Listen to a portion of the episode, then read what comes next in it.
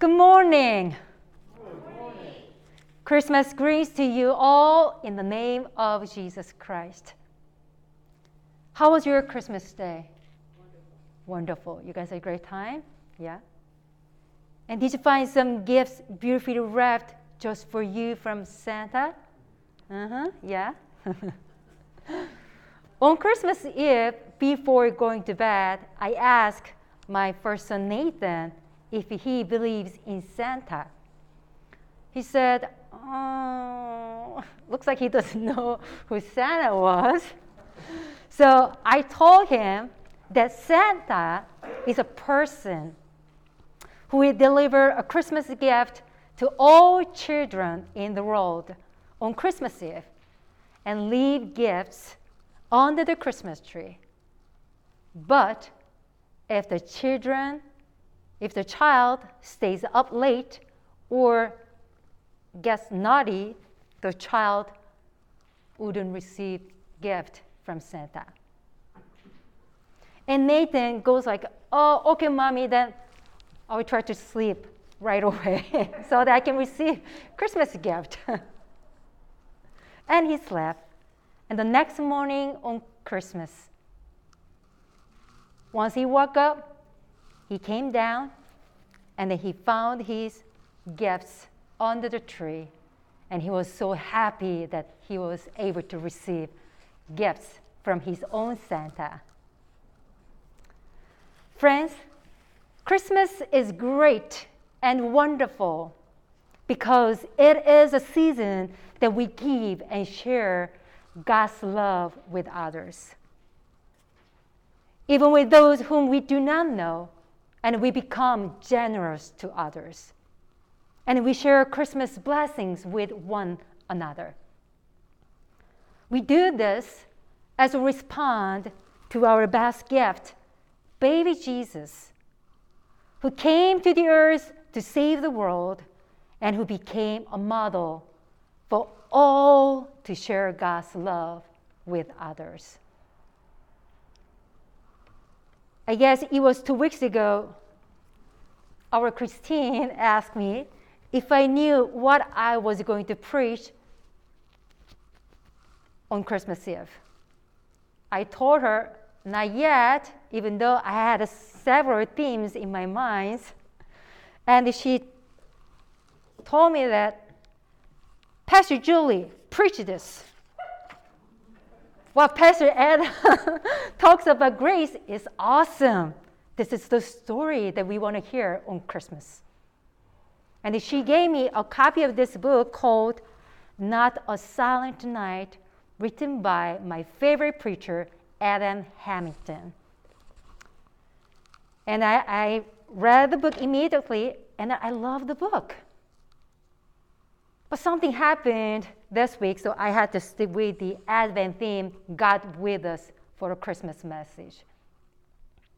But I agree with Christine that God's grace is what we need the most at this moment. So let me share the message with you. What is your understanding of, of grace? We say grace at our, at our meal times, and we sing about amazing grace. As Methodists, we believe that everything we do and everything we receive is by God's grace. For example, we are born in grace, we live in grace, and we are saved by God's grace. In his book, Not a Silent Night, Adam Hamilton says, in the New Testament, the meaning of grace is, is described this way Grace is God's kindness, His love, His care, His work on our behalf, His blessings, His gifts, His goodness, His forgiveness, and His salvation. But he says God's grace reflected in Christmas story is more than that. It is all these things when they are undeserved. let me unpack what it means for you. As you read the Christmas story recorded in the Gospel Luke, we can find a story full of grace that God wove together. First, God chose Mary, a young and plain girl from an insignificant part of the Roman Empire. God chose her to give birth to Jesus. And God chose Bethlehem, a small town, for Jesus' birth town. God chose a manger for Jesus to lay down. In today's gospel lesson, God chose shepherds who had a short, socially low status and also who had a bad reputation in ancient Palestine. They were known as rough men and sometimes thieves. They were not your temple going kind of guys because they lived outside with the sheep. They likely wouldn't even be, even be able to go to the temple as they would have been considered unclean. Despite their lowliness and insignificance, by God's grace, shepherds were graciously chosen as the first witnesses of baby Jesus, even though they did not deserve it. And as a response, they shared the good news with others with joyful noises. The scripture says, the shepherds returned, glorifying and praising God for all they had heard and seen. These small actions helped the whole world receive Christ, King Jesus. That is how God showed His grace through a Christmas story. That is how God's grace works in this broken world. Again, God was gracious Mary. God has chosen her to be a mother of Jesus, even though she did not deserve it. God was gracious to shepherds. God had chosen this rough man to deliver the good news to others, even though they did not deserve it. And the child to be born of Mary was grace incarnate. His life would be a message of grace.